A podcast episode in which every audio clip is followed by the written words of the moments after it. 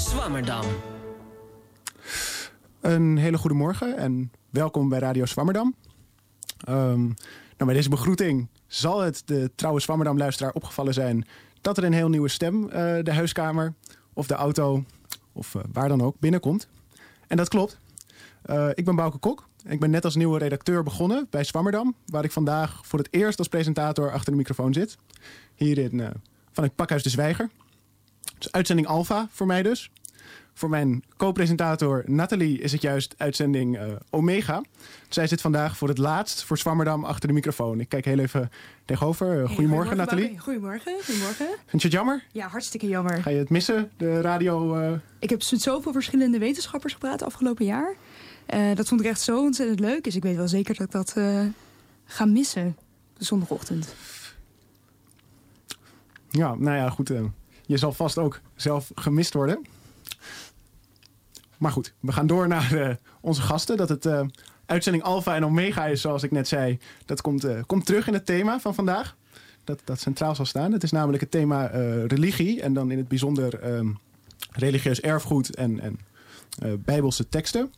daarbij zullen we niet alleen maar over, over alfa's en omega's en, en A's en B's en C's hebben, maar ook over nullen en enen. Aangezien we Christian Erwig van het Eep Talstra Centrum voor Bible and Computation van de VU te gast hebben.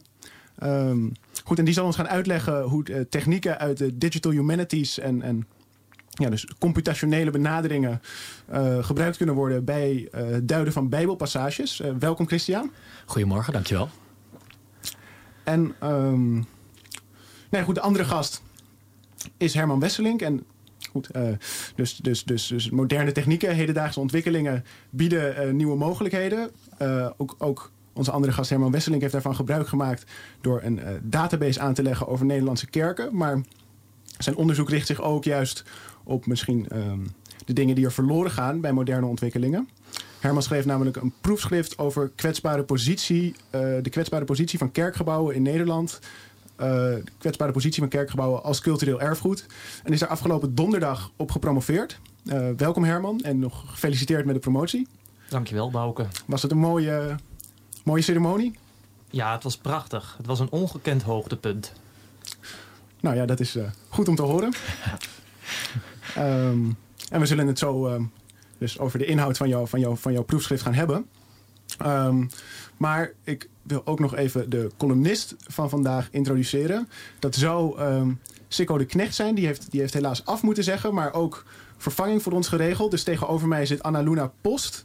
Uh, die uh, vandaag een column zal verzorgen voor ons. Dat klopt. Goedemorgen.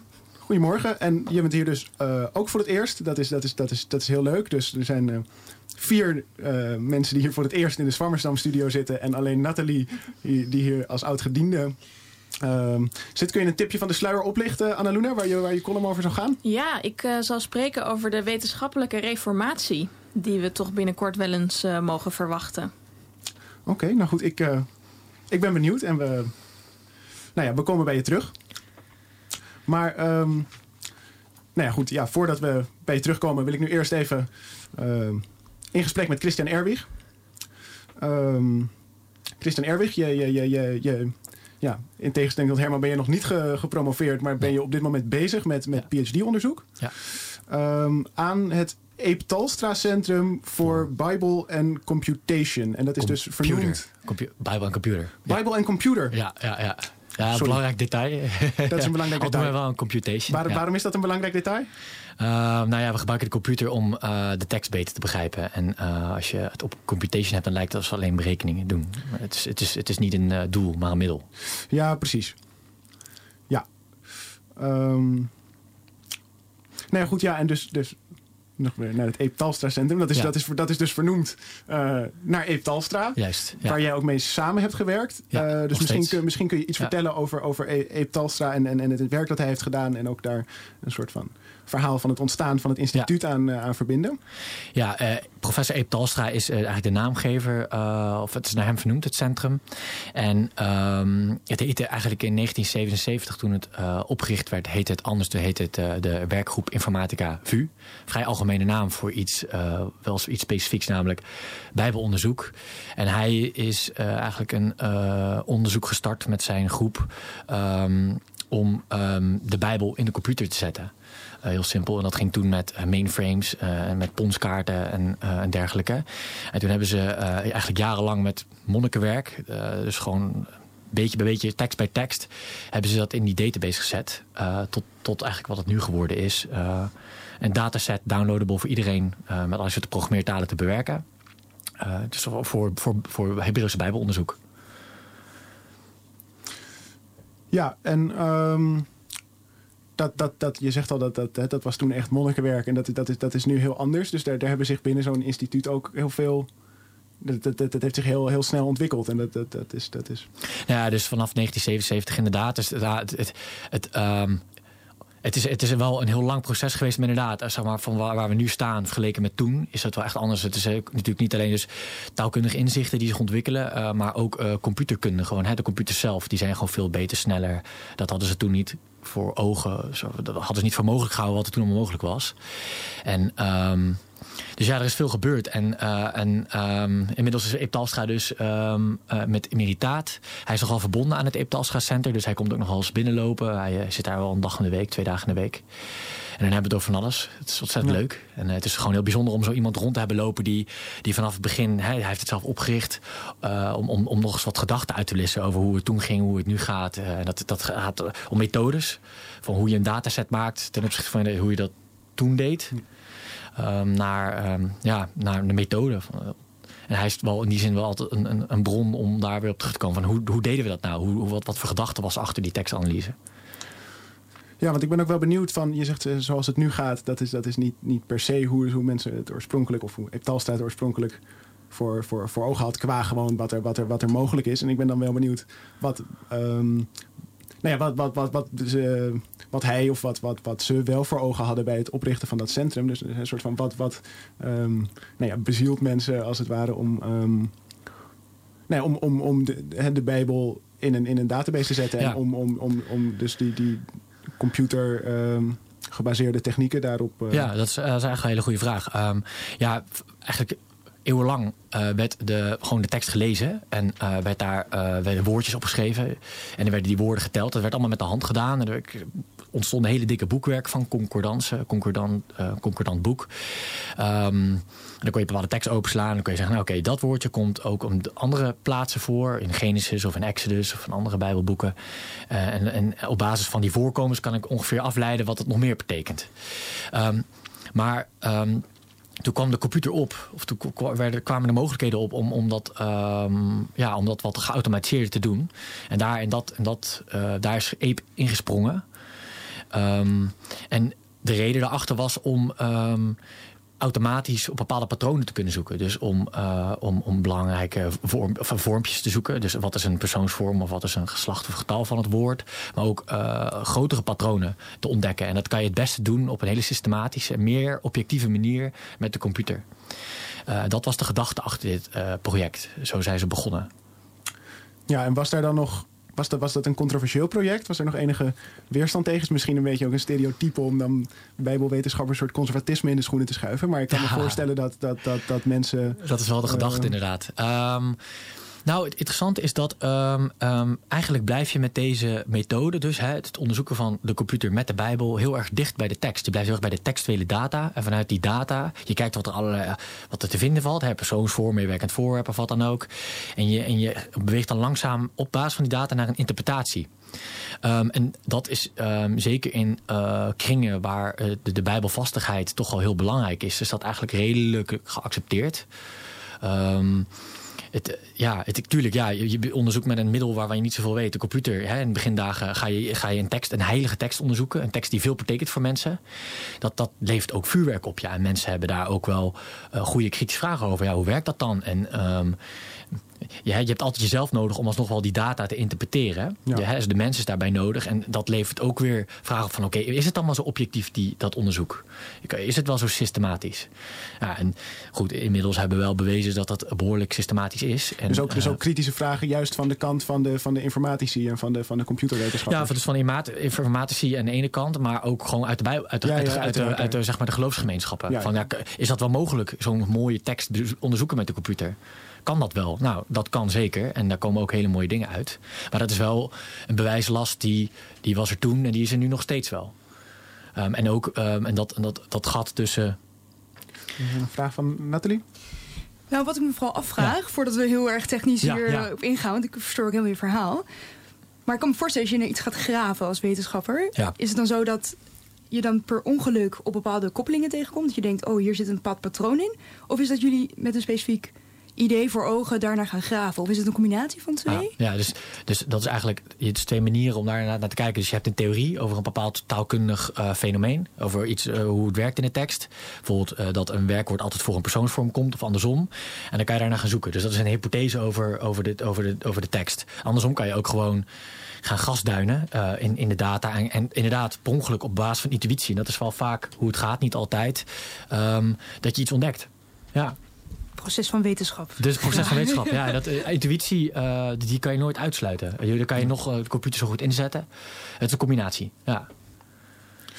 Ja, goed. En dan gaan we misschien heel even door naar, naar, naar, naar jouw Ja. eigen eh, persoon. Want jij, jij bent dus op een gegeven moment bij dit instituut terechtgekomen. Ik Ja. weet niet hoe dat, eh, ja, hoe nou, dat, hoe dat is ja, ik ben, ik, ik, heb een, eh, een, eh, ik ben eigenlijk theoloog. Eh, ik heb een bachelor theologie afgerond. En ehm, na omzwerving op een aantal universiteiten ben ik, op, eh, ben ik ook gewoon weer op de VU terechtgekomen. Daar heb ik ook mijn bachelor gedaan. Daar heb ik Research Master Oude Testament gedaan. En na slagen ben ik een eh, voorstel geschreven voor het Nederlands eh, Onderzoek voor Instituut, de NWO. Ehm, en, ehm, en daar, mijn voorstel is toen gehonoreerd met een individuele beurs. En sindsdien promoveer ik op dat geld. Maar dat is dus echt dat je, dat je al tijdens zo'n bachelor theologie misschien ook dacht van... Dat, je, dat, je, dat, je, dat je echt heel grondig... Dat wil ik sowieso altijd al. Dat wil je altijd. Dat was ook dat- je, je oorspronkelijke opzet al met het studeren van theologie. Ja, want je, je hebt eigenlijk twee richtingen onderzoek. Ehm, of in de kerk werken. Hè. Dan kan je dominee worden of kerkelijk werker. Ik, ik, die kant heb ik niet gekozen. Ik heb er heel bewust voor gekozen om onderzoek te gaan doen. En Ja. ja. dat doe ik nog steeds. En dat doe ik met heel veel plezier. Ja, goed. En, dus, ja, en na dus dat ik dat, die beurs heb gekregen... ben ik gewoon begonnen aan, eh, aan, aan promoveren. En dat, ja, dat is gewoon een eh, fulltime baan, elke dag. Ja, ja en dan eh, het, het, het, het onderwerp van, jou, Ja. van, jou, Ja. van jouw promotie. ehm, dat is of dat zijn eh, de, de Bijbelse psalmen. En Ja. de, de, de wie is wie vraag, zoals je dat zelf dan zegt. Misschien kunnen we eerst heel even ook stilstaan bij die, bij die psalmen. Wat, Ja. wat, wat, hè, wat, wat, wat is een psalm? Misschien even de meest basale vraag, eh, dat, dat het voor iedereen duidelijk is. Ja, dus eh, wat een psalm is, ehm, ehm, is de vraag. Nou ja, het is, een, het is een gedicht over God en over de mens en over eh, de moeilijkheden die de mens tegenkomt. En er zijn er 150 van. Ehm, en er zijn allerlei soorten literaire middelen worden in die psalmen ingezet. Dus eh, kruisstellingen en eh acrostegons. Dus een heel gedicht dat begint met het eerste letter van het alfabet, het alfabet van, van het Hebreeuws, en eindigt met de laatste letter. Ehm, ja, en ehm, daar, daar zitten woordspelingen in. En er zitten eh, worden moeilijke woorden gebruikt, minder moeilijke woorden. Het, is- ja, het is een, een dichtkunst, dus een, een, een vorm. Want de Bijbel is natuurlijk is, is, is, is, is een verhaal. En Ja. tot, tot op zekere hoogte ook een soort van doorlopend verhaal. En, en, en wat is dan de positie van die psalmen in dat, in dat lopende Bijbelverhaal? Ja, dus ja, je, hebt, je hebt de Bijbel en dan heb je verschillende Bijbelboeken. En eh, die verschillende Bijbelboeken hebben verhalende verhalen, hè, dus romans. Dus eh, Jantje doet iets en, dan gaat, en dat is een soort plotontwikkeling. Maar je hebt ook eh profetische tekst, noemen we dat. En dat, gaat, dat is eigenlijk een, staat een profeet, een soort eh, nieuwsbrenger. ehm, die iets, komt, die, die iets komt vertellen. Soms iets een onheilspellends of juist niet. En je hebt ook teksten, poëzie, eh, gedichten. ja, die in, in, in dichtvorm een, ook een verhaal vertellen. Je hebt dus eigenlijk, drie, eigenlijk die drie hoofdgenres in, in de Ja. Bijbel. Ja. En de psalmen eh, is eigenlijk een vrij dik boek. Eh, eigenlijk, eh, de, het valt onder de oude Hebreeuwse poëzie. En het is ook een van de dikste ehm eh, po poëzie-genre. Dus het is eigenlijk een van de dikste poëzieboeken in, in de Bijbel. Ja. Ja. En de, de herkomst ehm, Want dat wordt ook wel vaak gevraagd van oké, wie is het geschreven? Ja, dat weten we niet. Uh, er zijn wel theorieën over, uh, maar die, dit, daar is eigenlijk niemand echt over eens. Um, dus dit is een behoorlijk één corpus, één boek. Uh, behoorlijk gelijk in die zin. Je, je, kan niet heel veel tijdslagen ontdekken, om het even zo te zeggen. Dat kan je soms andere ja. bijbelverhalen wel. Maar het is ook wel gerelateerd aan de gewone bijbelverhalen, toch? Want um, zoals ik, zoals ik als het psalm 64, waar we zo wat langer bij stil gaan staan, is een psalm van David. Hmm. Dus dat, dat, dat, dat is wel. Dat is, dat is koning David, neem ik aan. Ja, ja. Uh, dus dat, dat is wel dus op de een of andere manier verbonden ook ja. aan, dat, aan dat doorlopende romanverhaal. Zoals je roman zoals je. Ja, ja dus David is een belangrijke koning geweest um, um, in het um, Israëlische Rijk. En ja, en, en dat, een heel aantal van die psalmen die worden aan hem uh, toegeschreven. Het Hmm. heeft ze waarschijnlijk niet geschreven, maar omdat ze heel relateerbaar zijn aan zijn verhaal. Dus hij, hij is vervolgd. Hij, wilde, um, hij zou koning worden, maar koning Saul die wilde dat niet. En uh, nou goed, er is een soort machtsstrijd ontstaan. Uh, waarbij hij de bergen moest vluchten. Dus heel veel van die psalmen die gaan ook over leed. Over, over wat mensen in het alle, alledaagse leven tegenkomen. En dan worden die psalmen daarom... Of ja, misschien, ja, dat is mijn verklaring hoor. Ja. Ook wel aan hem toegeschreven. Ja, misschien is het dan nu wel tijd om even dus echt naar die Psalm 64 te gaan kijken. We hebben een heel kort geluidsfragment waar in het Hebreeuws wordt voorgelezen. Dus dat is echt dan de, nou, de, oertekst waar, waar jij je mee bezighoudt. En dan, dan krijgen we misschien ook iets mee van de, van de poëtische kracht um, nou ja, van, van die psalmen. Die dus, die dus ook met een bepaalde melodie eh, in zich dragen. Mizmor Sammech Dalet Lam Natseach Mizmor Le David. שמע אלוהים קולי ושיחי, מפחד אויב תצור חיי. תסתירני מסוד מרעים, מרגשת פועלי אבן, אשר שננו כחרב לשונם, דרכו חיצם דבר מר, לראות במסתרים תם, פתאום יורוהו ולא ייראו, יחזקו למו דבר רע, יספרו לטמון מוקשים, אמרו מי יראה למו. Ja, um, ja, inderdaad heel mooi. Er is weinig uh, misschien um, van te begrijpen voor, uh, ja, voor ons hier in de studio en voor de... Um, voor de niet oud-Hebreeuws spreker, ja. Ja.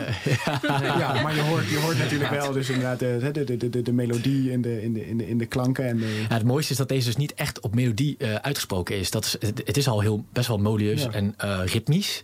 Um, maar dat, dat, is het dus niet. Het is eigenlijk gewoon heel simpel voorlezen van de tekst. In, in de synagoges doen ze dat anders. Hmm. Uh, of kun, kan dat anders gedaan worden. Um, dus ja, want psalmen worden ook vaak gezongen, toch? Ja, in de kerk, hè? dus in de christelijke ja. kerk. Um, um, zijn ze op, op, op, op tekst, op melodie gezet. Uh, dat wordt ook nog steeds gedaan. Um, en ja, ze worden overal gelezen ter wereld. In die zin, is, de psalm wordt wel eens over gezegd dat ze, heel, uh, dat ze een van de mooiste boeken zijn die gaan over, het, over wat, wat de mens zoal meemaakt. En wat er innerlijk in hem omgaat, in haar omgaat. Mm. Um, en, en, dat ze daarom zo relateerbaar zijn. Dus dat ze daarom ook zoveel blied en op tekst gezet zijn. Ja, dan is het misschien dus... Uh, ja, goed om dan, dan, dan toch ook heel even de inhoudelijke betekenis ja. van deze Psalm 64 of de, uh, ik zal, ja, uh, over te brengen. Dus ik zal hem nu in het Nederlands even voorlezen. Hm. Dus psalm 64 voor de koorleider. Een psalm van David. Hoor mijn stem, God. Hoor mijn klacht. Behoed mij voor de dreiging van de vijand. Verberg mij voor die misdadige bende voor die meute van boosdoeners. Ze scherpen hun tong als een mes. Ze richten hun pijl, een giftig woord. Uit verborgen hoeken schieten ze op een onschuldige. Ze schieten onverhoeds, voor niemand bang. Ze wapenen zich met kwade woorden, overwegen het zetten van een val en zeggen: wie zou het zien? Ze zinnen op misdaden en denken: we lijken onschuldig. Zo verborgen is ons plan. Diep als een afgrond is het hart van de mens. Dan schiet God zijn pijl op hen af. Onverhoeds worden ze zwaar verwond. Hun eigen tong heeft hen ten val gebracht. Wie hen ziet, schudt verbijsterd het hoofd. De mensen zijn van ontzag vervuld en roemen wat God heeft gedaan. Zij beseffen dat het zijn werk is. De rechtvaardige verblijdt zich in de Heer en zoekt bij hem zijn toevlucht. Wie oprecht van hart is, prijst zich gelukkig. Goed. dat is eh, de psalm.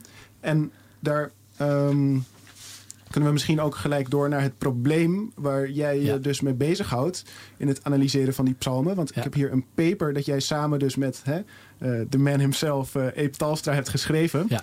En dat begint met dus, dus citaten uit eh, nou, het psalm dat we net gehoord hebben. Mhm. Hear God, my voice in my complaint.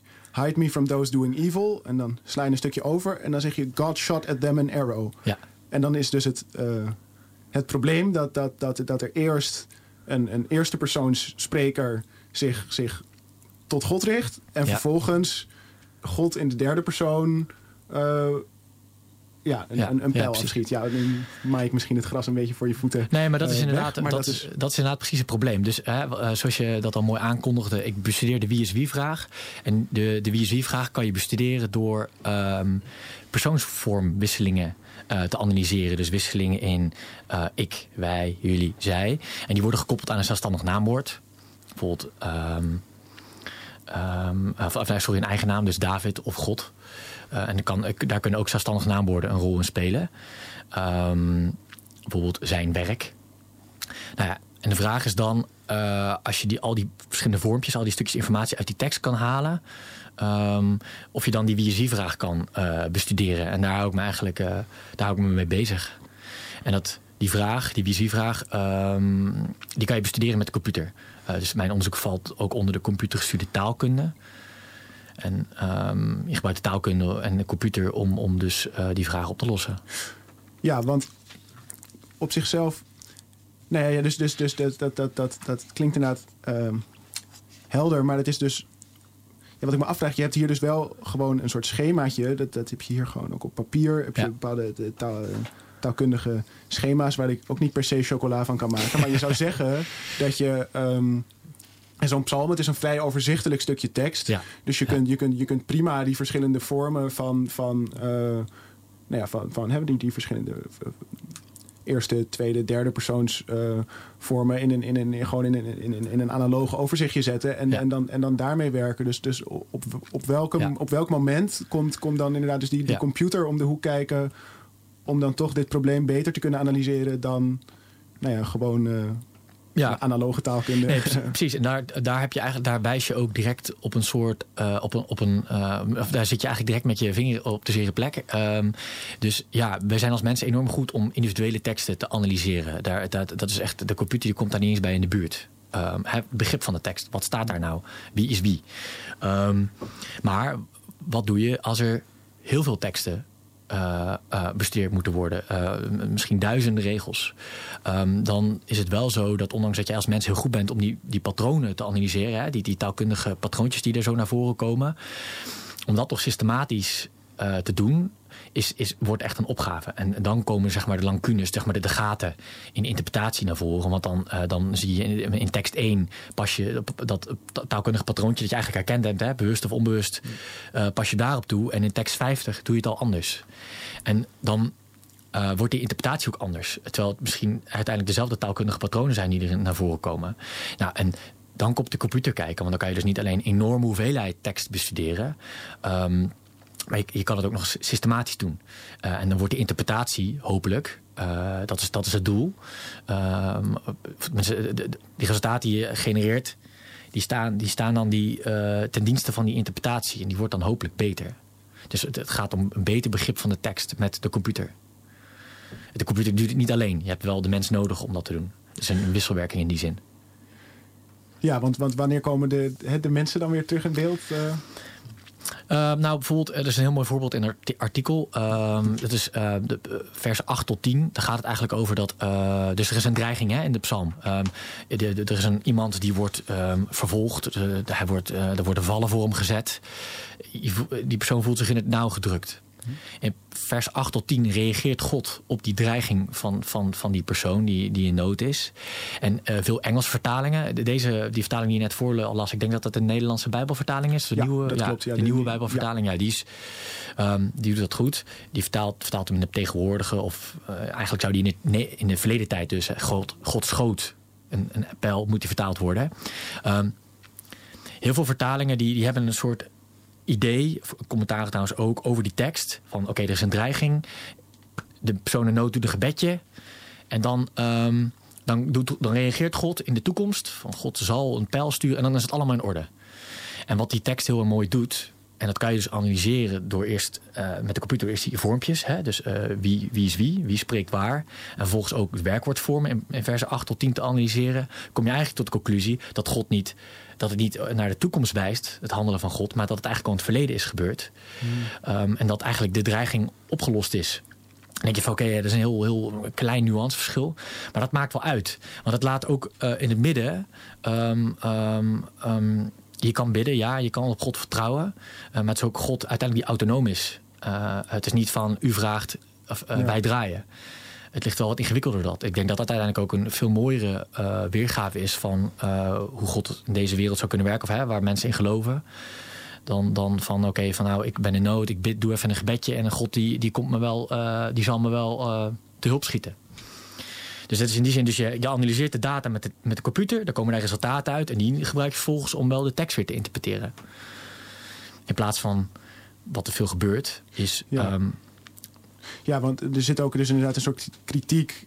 Ik weet niet of uh, kritiek het. Uh, ja, kritiek zeker. Ja, kritiek. Ja. Of uh, dus een meer, meer literaire interpretaties, waar, waar, waar je dus, jullie dus eigenlijk zeggen dat, dat, dat dus mensen dan op, op niet die soort van taalkundige patronen ja. begrijpen of serieus nemen. En vervolgens dan, dan, dan, dan God of ja. Nou, dus, nemen dus, ze... dus beroepen op God of beroepen op hoe we nu eenmaal psalmen lezen.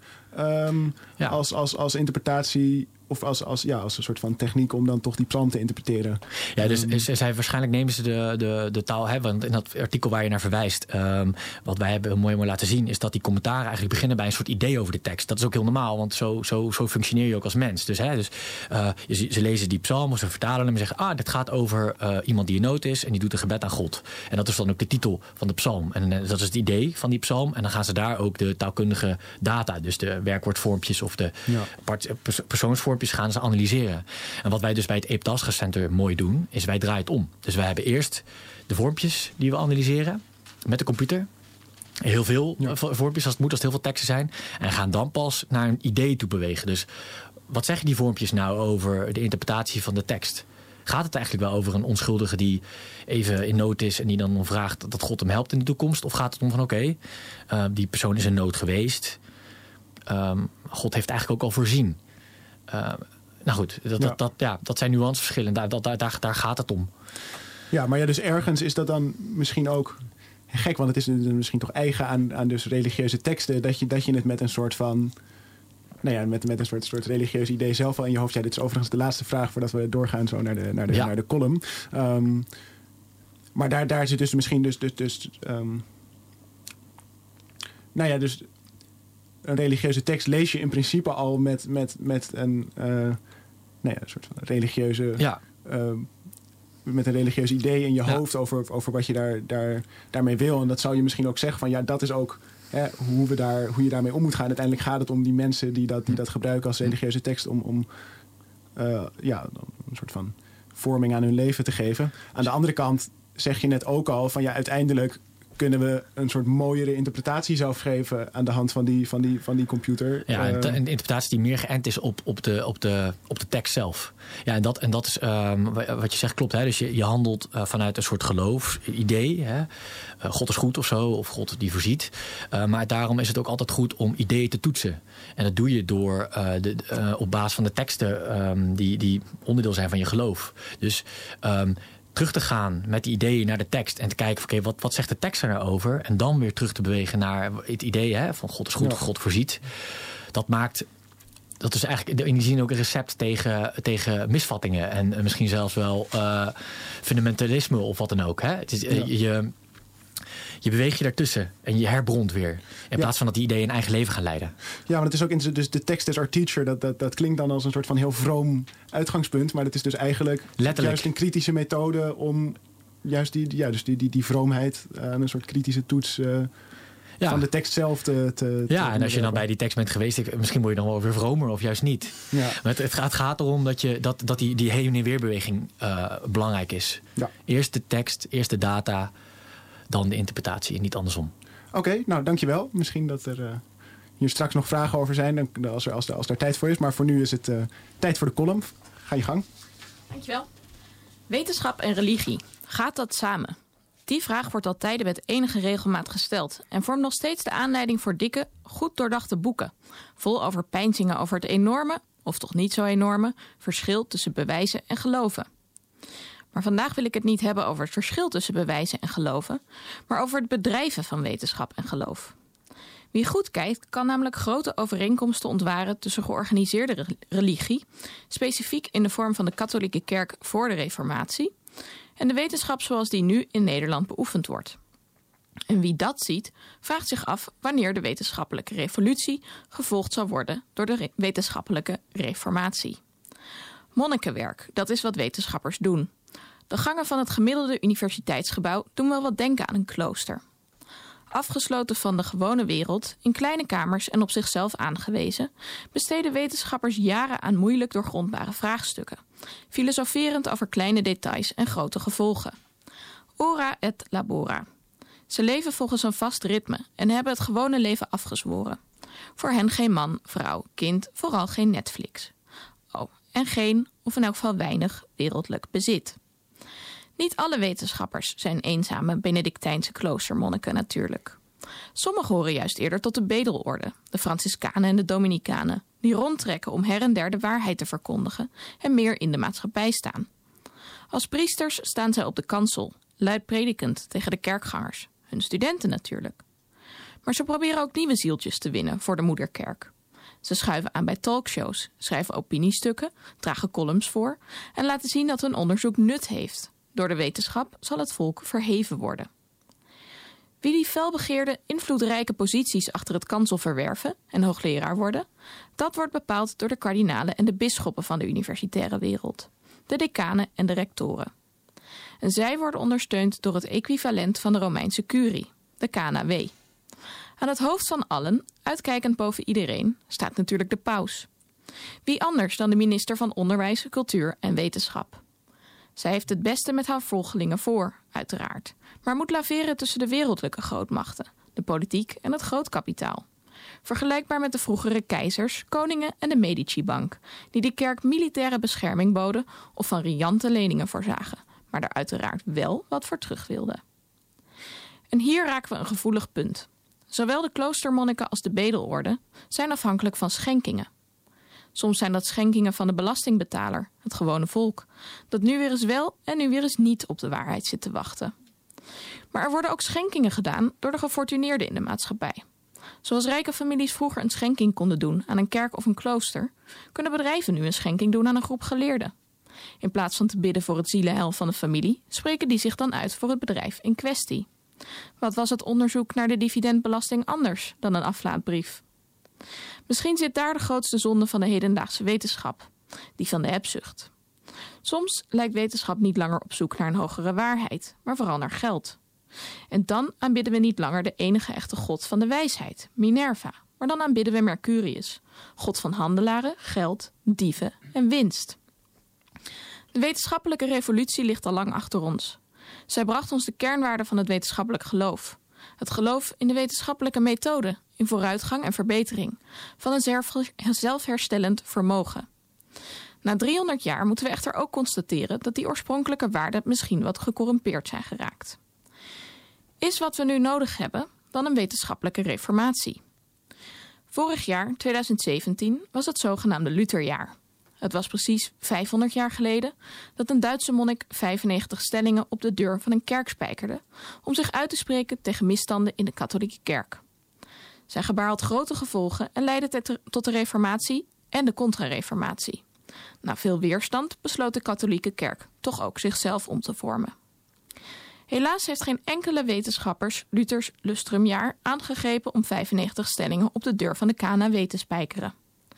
Ik hoop van harte dat we niet tot 2117 hoeven te wachten tot iemand dat aandurft. Dankjewel. Een mooie column. Um, ja, goed. Ja, ik weet niet. Je had, um, heb je zelf niet overwogen om dit, uh, de, deze taak op je te nemen? Of is dat toch als, als, als, als jonge promovendus. Uh, ja, ik ben namelijk toch, uh, toch, een beetje bang om dan op de brandstapel te eindigen en verketterd te, verketterd te worden. Ehm, wat ik een groot probleem vind in de wetenschap is dat uh, wetenschappers onderling ook zeggen dat je je niet te kritisch moet uitlaten in het publiek debat over de wetenschap. Omdat je dan toch vooral de vuile bas buiten hangt. Terwijl ik denk, um, als je als wetenschapper niet eens kritisch bent op het eigen bedrijf, ben je dan nog een wetenschapper. Um, ja, dus vandaar. Ja, ja, en het is natuurlijk een verwijt dat. Uh inderdaad veel aan, aan, aan, religieuze gemeenschappen worden, wordt gemaakt. Dat ze er niet open zouden zijn, eh, of niet openstaan voor kritiek en um, vasthouden aan, aan hun eigen dogma's. Maar misschien dat dat inderdaad even goed geldt voor de, nou ja, voor de grootste institutie die van. Of nee, de institutie die, die, die, die zelfkritiek als, als, als, als hoogste waarde zou moeten. Um, omarmen. Ik weet niet, het is misschien interessant. We hebben twee gasten, denk ik, die, die, die beide werelden, zowel die van de uh, nou ja, christelijke geloofsgemeenschappen als die van um, de wetenschap kennen. En, en, en of, hoeveel uh, die zien in deze, in deze vergelijking. En, en, en ik, ik, weet niet of een van jullie daar, daar, iets over, uh, daar iets over kwijt zou willen. Ja, het is wel, het is, wat je zegt klopt. Het is inderdaad een, een, een lastigheid om. Je mag nooit je eigen nest bevuilen. En terecht denk ik ook wel. Uh, tegelijkertijd is, er wel, uh, is, het, is het wel op het moment wel een lastig wetenschappelijk klimaat. Uh, er moet veel voor minder. Dus meer onderwijs, meer onderzoek, meer publiceren, meer studenten. En um, het ligt in, het maar het geld is er, is er niet altijd. Of komt uit het bedrijfsleven. Maar dan zijn er soms toch wat, ja, hoe zeg je dat? Belang, belangen die, die opeens dan toch wel naar boven komen na het onderzoek. En dan is dat onderzoek eigenlijk niet meer zo heel erg nuttig. Want ja, het beïnvloedt door geld uit het bedrijfsleven. Soms gaat dat ook goed hoor, of met heel vaak denk ik ook wel. Um, maar ja, wie durft dan op te staan om even de, even de wetenschap te reformeren? Ik, uh, ik, ja, ik, misschien hebben we dan inderdaad wel zo'n figuur als Luther nodig. Uh, maar dit heeft hem ook veel gekost. Dus ja, wie durft dat? Wie wil dat? Ja, zeker. Ik denk dus dat dat een heel groot probleem is. Dat niemand de eerste wil zijn die, uh, die zijn eigen ruiten ingooit. Ja. ja. Maar het is misschien goed om te onthouden dat Luther niet op de brandstapel geëindigd is. Savonarola wel, maar dat, uh, dat je er dus ook uh, ja, dat is wel interessant, enigszins hè? ongeschonden uit kan komen. Ja, ik denk dat er nog een lange weg te gaan is. Ja, ja. Uh, we kunnen altijd nog een mooie psalm zingen voor, uh, voor hè, de mensen in verdrukking. Dat kunnen we doen. Maar we gaan misschien nu ook even door naar, uh, naar Herman. Dat is maar een voorstel hoor. En dan kunnen we na afloop allemaal samen een psalm zingen in, bij de koffie. Prachtig. Um, ja. Maar goed, ja, Herman. Ja, um, ja jij hebt dus ja, kort geleden ben je gepromoveerd um, ja. op je onderzoek. De titel van het, van het, van het proefschrift Um, misschien kunnen we heel even. Ja, een sterke toren in het midden van de stad. Naar, naar, naar religieus erfgoed.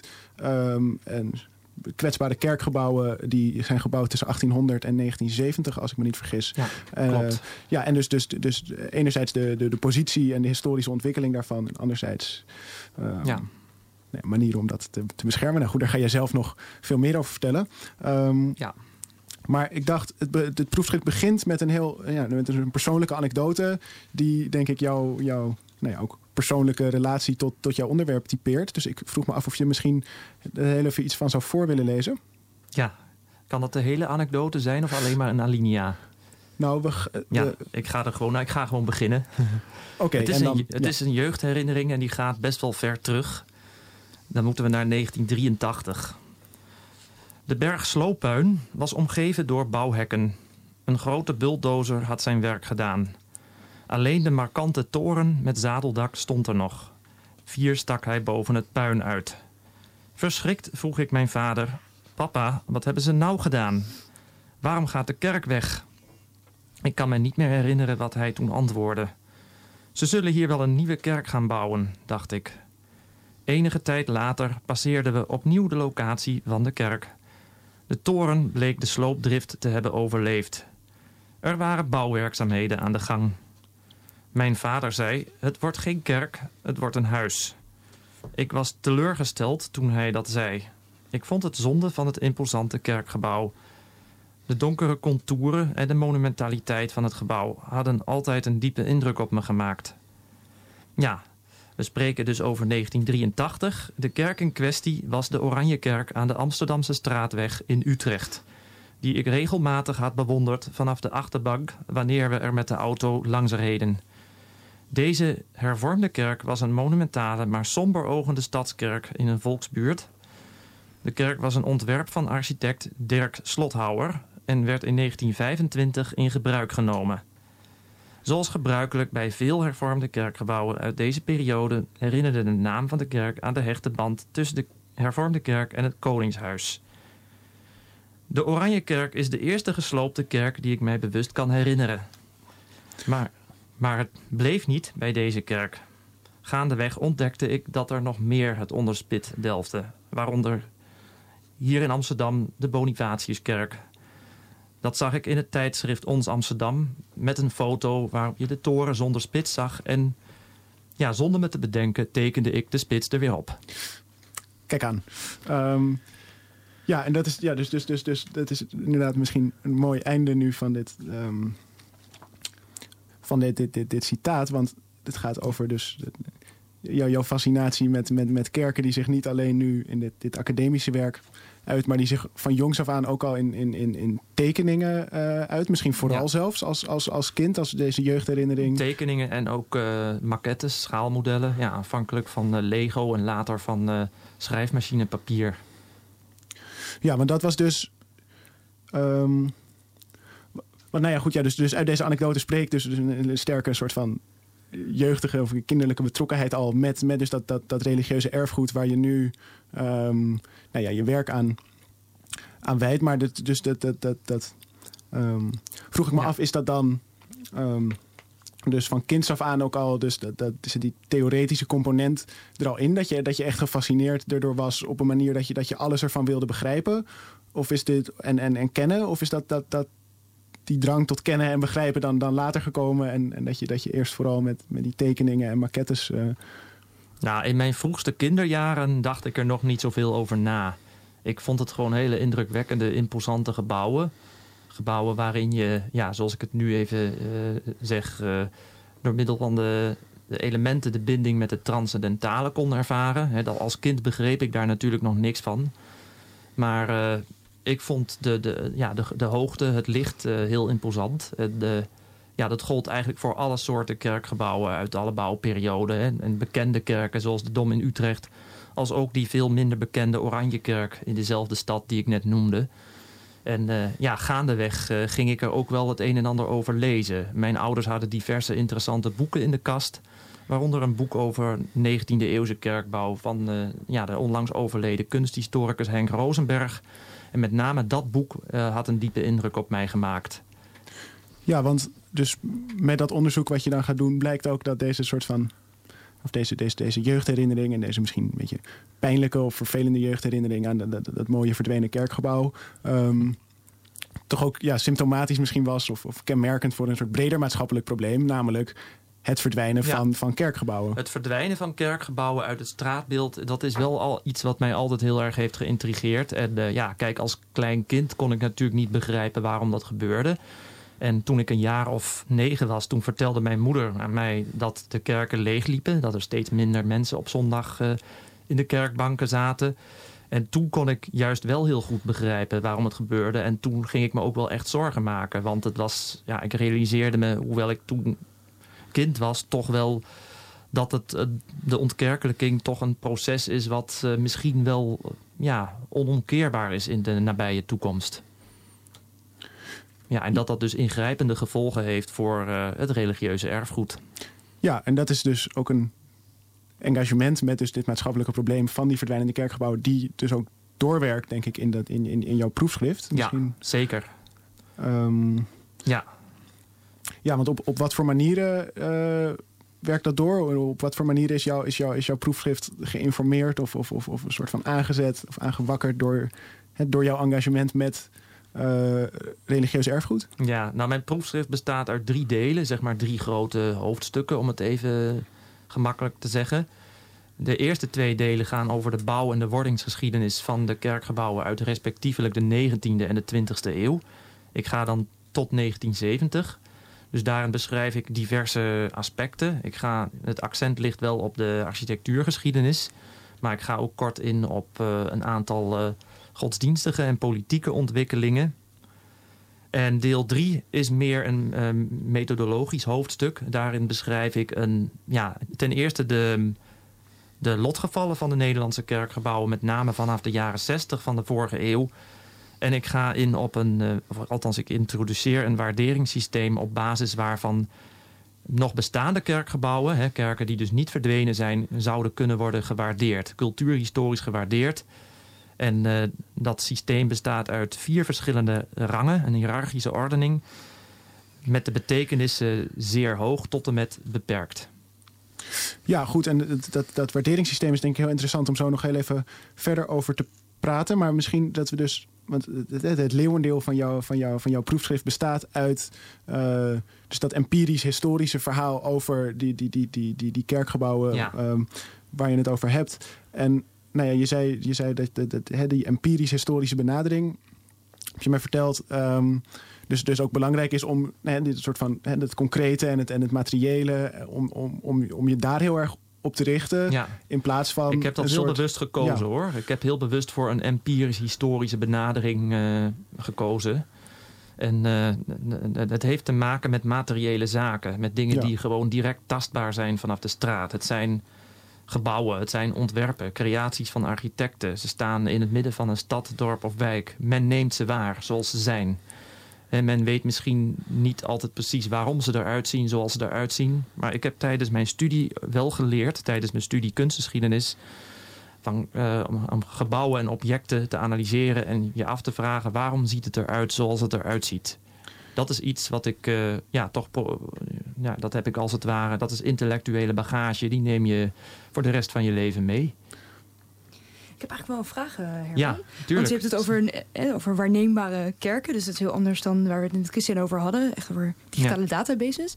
Maar um, bestudeer je dan alleen maar het exterieur, dus de buitenkant van de kerk? Of gaat het ook om het interieur? Nee, het exterieur en het interieur komen aan bod. Ja, dus ja. als je uh, de kerkgebouwen waardeert, dan, dan waardeer je ook de binnenkant. Dus er, daar heb je ook uh, parameters voor gemaakt voor, voor bepaalde ja, beelden. Ik heb bepaalde... aan de hand van bestaande criteria die al eerder zijn toegepast, uh, die heb ik uh, bestudeerd. En aan de hand daarvan heb ik ja, een soort van parameters gemaakt. In totaal vier, vier hoofdcriteria. En daarin komen dus al die aspecten die gewaardeerd moeten worden, die komen aan bod.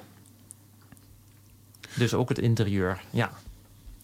Ook het interieur, ja. Maar dus nog heel even, dus dat, dat, hè, dat is die, die, die, concrete materiële zaken die, die, die, die je aantoont in de stad. En daar was je dus, dus, ook, dus ook bang voor dat als, um, ja, als je meer, meer theoretisch of meer, meer soort van conceptuele uh, benadering, dus dat hè, die concrete gebouwen echt zouden verdwijnen in die abstracties van een soort ja, academisch werk. Nou, of... het, het, um, het, het, het theoretisch-conceptuele, dat, dat, uh, dat, dat is on, ja, ongetwijfeld van, van grote waarde.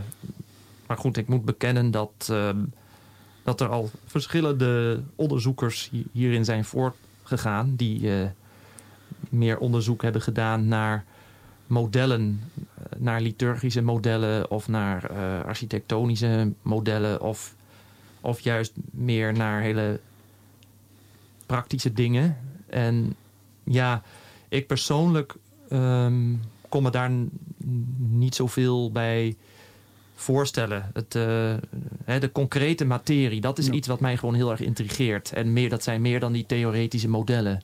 We toch misschien ergens ook weer een soort overeenkomst met, met Christian, ja. die, die, die dus die, die soort van preconcepties opzij zet Christiaans om verhaal is naar de dingen zelf hoor. te kijken. Ja, Christiaans verhaal is ook fascinerend en ook heel knap, vind ik. En uh, en, en trouwens, overigens. Dat is uh, heel wederzijds. Ja, dankjewel, Christian.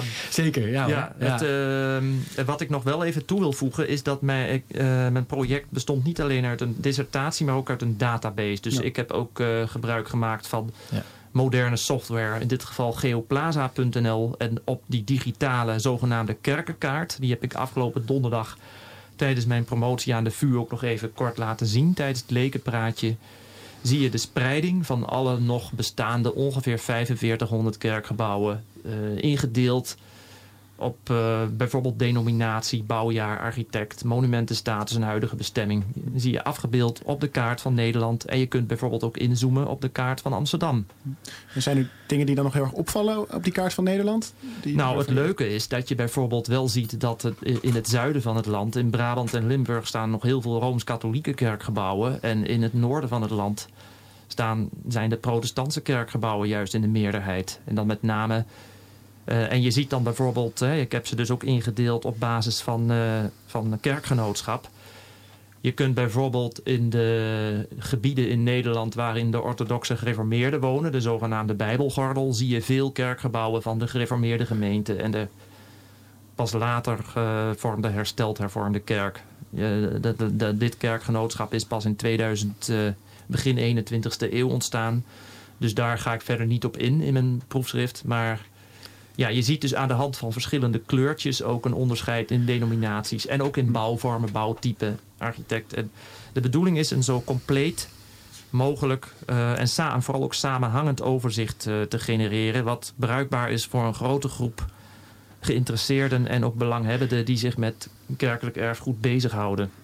Ja, dat is denk ik, uh, als we het dan over de reformatie van de wetenschap hebben. Hè, en over, um, denk van oké, okay, nou ja, dat is iets wat, dat is een revolutionair idee, hè, om het zo te zeggen. Maar uh, ja. wat ik denk dat wetenschap wel um, moet blijven doen, steeds meer moet doen, is dat teruggeven aan de samenleving. Hè? Ook wat jij doet. Dus in zo'n database. Mij zeker, zeker. Dat is voor mij ook zo. Dus in mijn inzichten uh, die ik maak, die ik heb, die zullen ja. online beschikbaar zijn via TextFabric. Dat is het uh, model dat wij gebruiken. Ja.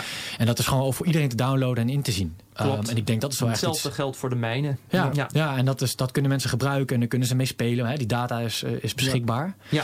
En dat is iets wat heel duidelijk opgeleverd wordt vanuit onderzoek dat mensen Precies. wel heel lang gewoon achter hun bureau doen. Precies, ja. en het, het, verdwijnt zeker niet in de bureaula. Bij mij ook niet. Het staat nee. allebei, zowel mijn proefschrift als de database, staan nu online. Ja, ja, dat is fantastisch. Want ja. vroeger verdween dat. Nou, en, maar het verdween dan een beetje in de bibliotheek. En dan moest je wel goed zoeken om het te vinden. En dat is ja. nu wel, als ik nu misschien op Kerkgebouw en Herman Wesselink uh, zoek. Ja, dan, dan vind je wel wat informatie ja. inmiddels hoor. Ja, ja dat, is, dat, is ontzettend, dat vind ik ontzettend leuk. Ja. En dat, dat is ook begrijpelijk voor uh, mensen die niet zoveel direct met het theoretische aspect van je onderzoek hebben, maar wel. Ja, met dat, het... is de groot, dat is natuurlijk ja. de grote kracht van het internet, hè? Ja, ja precies. Ja. ja. Ik hoop dat uiteindelijk ook te kunnen is om er, om er uh, op de juiste manier gebruik van te maken. Ja. Ja. Um, ja, goed. We hebben de uitzending zit er alweer bijna op, maar um, nou, ik wou dus nog heel even hebben over die um, waarderings, dat, dat waarderingssysteem dat je hebt opgesteld, waar je dus ja. eigenlijk vier Um, hoofdcriteria. hoofdcriteria hebt. Dus, dus, dus kerkelijk interieur, interieurensemble, architectuur, stedenbouw en kerkhistorie. Ja. En nou ja, ik, het is misschien nu wat kort tijd om um, ja. nog heel uitgebreid stil te staan bij die criteria en, en over ja. waarom je die gekozen hebt en waarom geen andere. Dus dat, dat, dat is een soort. Uh, ja, dat zijn kritische vragen die je nu uh, bespaard blijven. Um, die, die ongetwijfeld bij de promotie ik. wel gesteld zijn. Dus dat is, Zeker, die, en die en, kunnen en, mensen en, en beter dan ik dat zou kunnen. Ja. um, maar dus wat, wat misschien uh, dus leuk is, als, als we heel even dus dat, dat, dat, dat, hè, dat concrete materiële van, jou, van jouw onderzoek proberen samen te nemen met dus dat meer abstracte ja. uh, waarderingssysteem dat je hebt opgesteld. Mm -hmm. En dat, um, dat, je, dat jij ons, ons, ons meeneemt aan de hand van die criteria in je, in je, in je waarderingssysteem. Um, ja. Nou ja, dus door een, een concrete kerk. Um, en ik weet niet of als je dan een, uh, ja. Nou ja, dus een, een concrete kerk uh, in gedachten hebt uh, ja. waar, je, waar, je, waar je het nu over zou kunnen hebben. Ik heb er even over nagedacht. Uh, nou, we, we blijven gewoon hier in onze hoofdstad en wel bij de Sint-Nicolaas-basiliek op de Prins Hendrikkade. Ja. Een hele bekende kerk, schuin tegenover het Centraal Station. Ja. Opgeleverd in 1887, dus precies ook in de periode van mijn onderzoek. En uh, ja, ik denk dat dit wel een kerkgebouw is dat... Uh, ik heb hem natuurlijk gewoon nog niet uh, beoordeeld. Want dat, uh, de beoordeling zelf heb ik nog niet gedaan. Dat is iets van latere orde. Maar als je deze langs de meetlat van mijn geïntroduceerde waarderingssysteem zou leggen... dan zou deze wel heel hoog scoren. Op alle, op, op alle vierde punten. Ja, en dan, dan staan we dus, hè, wij, wij, wij met z'n vijven zijn op bezoek in die, in, ja. in, in, die kerk. En of nee, wij met z'n vieren en jij, jij nou, leidt ons rond. Op dit moment uh, is er een heilige mis aan de gang, dus moeten we eventjes uh, stil zijn. We moeten stil zijn, we zijn, wel, we zijn wel al binnen. Ik dacht misschien ja. beginnen we van buiten. Ja, uh, nou, als we buiten voor de kerk staan, dan ja. valt je al meteen één ding op. Namelijk best wel een groot beeld van de schutspatroon van onze hoofdstad, van de heilige Nicolaas. Ja. Met, je herkent hem natuurlijk aan zijn mijter en aan zijn staf. En uh, ja, van, uh, vandaar dat het ook een belangrijke kerk is, uit kerkhistorisch oogpunt. De kerk is uh, gewijd aan de patroonheilige van Amsterdam. De, De kerk heeft ook een nauwe band. Het is een, een, eh, de derde kerk in lijn van de, de kerkgebouwen van de moederparochie van de stad, de oudste parochie. Als opvolster van uh, de oude kerk, respectievelijk uh, het Schelkerkje Ons Lieve Heer op Zolder. Dus in die zin, uh, ja, het, het interessante is dat die drie kerkgebouwen in stedenbouwkundig opzicht ook op één lijn min of meer te zien zijn langs de ouderzijds Voorburgwal. Dus dat is ook een hele belangrijke historische gelaagdheid die je in, de, in het stadsbeeld kunt waarnemen. Dus ook het stedenbouwkundig oogpunt van groot belang. Uh, kerkhistorisch, wat ik net al zei, vanwege de, de nauwe band met uh, de, de zeereizigers en uh, de, de, heilige Nicolaas. En als we de kerk binnenlopen, dan zie je dat de rijk is uitgemonsterd met bijzondere wandschilderingen van de Amsterdamse kunstschilder Jan Dunselman. Die schilderde levensgroot in de zijbeuken. Hè? Dus als je links en rechts kijkt, de kruiswegstaties, het lijden van Christus in 14 staties. Zoals dat in elke Rooms-Katholiek kerkgebouw staat afgebeeld. Maar in de heilige Nicolaas heel bijzonder. Omdat uh, ze, ze zijn zodanig in de architectuur geïntegreerd. Dat, dat als je ervoor staat, dan is het net alsof je letterlijk mee wordt gesleept in het verhaal. Hij had een hele, Dunselman had een hele bijzondere manier van schilderen. Nou, loop je naar voren, dan werp een blik omhoog, dan zie je de imposante koepel van de kerk. Er valt mystiek licht uh, naar binnen door middel van een, uh, een soort binnenkoepel met blauw, geel, oranje glas en lood. En als we dan in het uh, dwarsschip van de kerk zijn, zien we links nog het mirakel van Amsterdam uitgebeeld en rechts de heilige martelaren van Gorkum. Belangrijke ja, gebeurtenissen uit de vaderlandse godsdienstige geschiedenis. En... Ja, ik moet bekennen dat ik de, dat ik de tune al hoor. Dus, dus ik weet niet, we moeten de, de, de, uh, de rondleiding misschien vervroegd afbreken. Dat is, dat is, dat is maar jammer. Goed, maar uh, het is een, uh, een, naar mijn mening een zeer belangrijke kerk op basis van alle vier de criteria. Ja, en dus dan daar, daar blijkt dus ook hoe je die criteria ja. Dus inderdaad kunt inzetten om zo'n zo'n zo'n ja, zo'n ze, gebouw... staan, ze zijn te vinden op bladzijde 230 van mijn proefschrift. Nou, dus en ze worden mensen thuis kunnen meebladeren. Um, ja. Hij is te downloaden via de Universiteitsbibliotheek. Ja, hij is te downloaden. Zeker. Hij is te ja, downloaden. Ja, ja, ja. ja, absoluut. Nou goed, ja, dus um, heel erg bedankt voor de... Graag gedaan. Ja, voor de, voor de rondleiding en voor... Uh, voor, ja, nou, voor je voor... nog een keer tot een echte rondleiding. Ja, dat, dat, dat, dat lijkt me mooi. Uh, ja. Radio Zwammerdam bedrijfsuitje. Tours, Zwammerdam Tours. Ja, Zwammerdam Tours. Ja. Oh, dat, dat, klinkt ook wel goed. Um, nee, maar goed, ja, hartelijk bedankt voor jullie komst. Ik weet niet of er nog een, een, een heel brandende vraag op iemands lippen uh, brandt. Uh, die, die, nog, die nog gesteld moet worden. Anders dan... Nee, dus je vindt dat uh, een mooie kerk op basis van je eigen criteria? Of heb je er ook esthetisch iets moois uh, gevoel bij, bij de kerk binnen de Nicolaaskerk? Nou, ik persoonlijk heb natuurlijk bepaalde opvattingen hè, over de esthetiek ja. van een kerkgebouw. Ja. Maar die hoeven, natuurlijk, die hoeven natuurlijk niet iedereen met mij te delen. En nee, kijk, nee, als okay. je mijn criteria strikt hanteert, kan het ook zijn dat een, ook een lelijke kerk uh, behouden zou kunnen blijven voor de toekomst. Nee, oké, okay, helder. ja. ja. En dat is dan misschien de noot waarop we, waarop we gaan afsluiten. Dat ook lelijke kerken behouden kunnen blijven ja, of, voor of de toekomst. Mooie maar mooie kerken, mooie kerken. Of mooie kerken gesloopt worden. Dat hm. gebeurt ook. Dat gebeurt ook. Ja. Maar goed, ja, dus uh, nogmaals bedankt. Of dit was, nou, bedankt aan Christian Erwig en Herman Wesselink. Graag gedaan. Graag gedaan.